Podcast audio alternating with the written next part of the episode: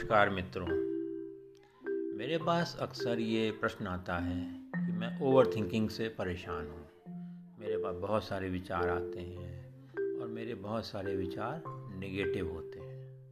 इसके लिए क्या करें? बहुत सरल उपाय है अगर आपको समझ में आ जाए तो। क्या है उपाय?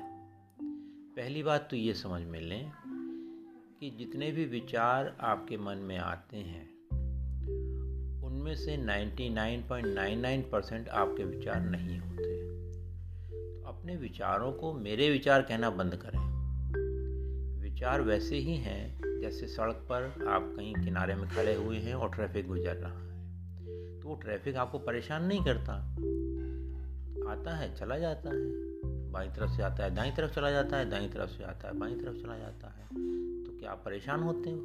नहीं। ऐसे ही विचारों का ट्रैफ़िक चलता रहता है। आप उसमें उलझे नहीं, पहली बात। दूसरी बात, हर इंसान के मन में एक दिन में लगभग साठ हज़ार विचार क्रॉस ओवर करते हैं। अब उनका तो काम है, चलते रहना ट्रैफ़िक है, चल रहा है।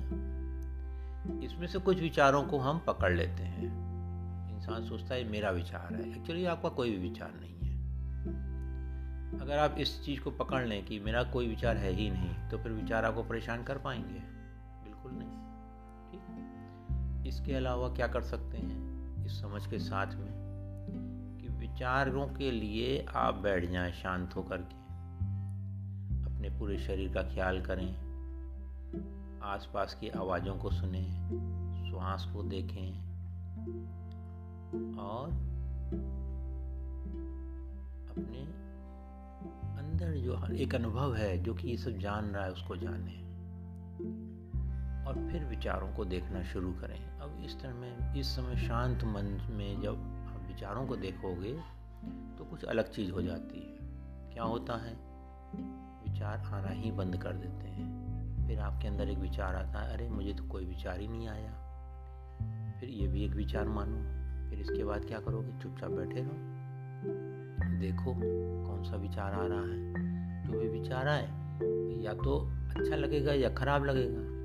उसको जैसा है वैसा छोड़ दो, कुछ नहीं करना देख लो, जैसे अपन आकाश में बादलों को देखते हैं। कुछ करते थोड़ी है। कोई सफ़ेद बादल जा रहा है, काला बादल जा रहा है, लाल बादल जा रहा है, ठीक है, जा रहा है।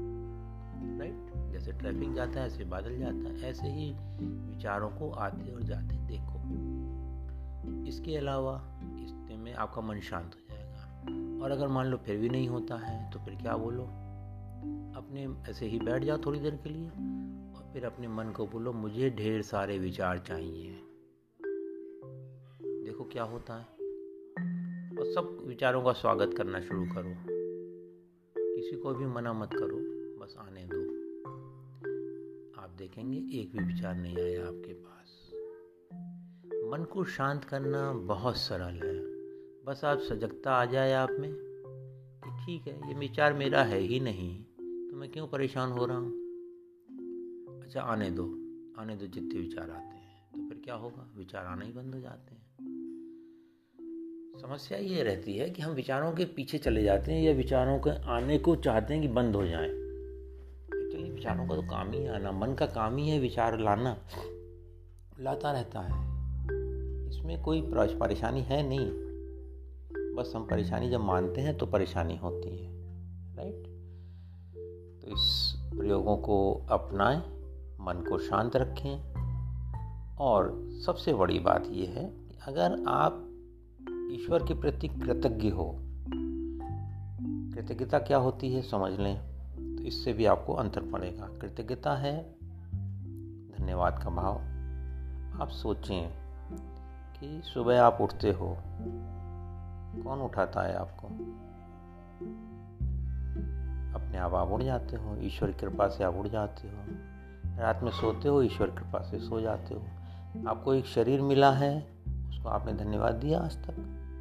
आप कपड़े पहनते हो, कपड़े कितनी मिलों में बन बना करके फिर आते हैं आपके पास, उनको धन्यवाद दिया आपने। आप जूते चप्पल पहनते हो आप खाना खाते हो, कितने लोग उसको बनाते हैं, तब फिर वो आप उसका प्रयोग कर पाते हो। आज तक हमने कभी धन्यवाद दिया? तो ईश्वर ने हमको वरदान दिए हैं, उनके लिए कभी हमने उनको धन्यवाद दिया? उनको धन्यवाद दें। अगर आप कृतज्ञता के भाव में रहोगे तो विचार भी परेशान नहीं करेंगे और आप दुखी भी नहीं रहोगे। हमेशा खुश रह पाओगे। क्योंकि जब हमारा मन उन चीज़ों पे जाता है जो कि उसके पास नहीं है तब वो हमको अभाव का अनुभव कराता है। और उसी समय अगर हम ये अनुभव करें कि हमारे पास तो इतनी सारी चीज़ें हैं हाउ लकी आई एम तो फिर मन जो है शांत हो जाता है। तो जब भी आपको नकारात्मक भाव आए, आपको लगे कि ये ठीक नहीं है तो आप सोचें क्या क्या है आपके पास क्या क्या ठीक है, उसके ऊपर ध्यान लेके जाए। आपका जीवन में परिवर्तन शुरू हो जाएगा। बहुत सरल है। सरल जी, जीवन जीना बहुत सरल है अगर आप सही दृष्टिकोण पा जाओ। दृष्टिकोण बदल दो अपना ठीक है? धन्यवाद सबका मंगल हो सबका मंगल हो सबका मंगल हो।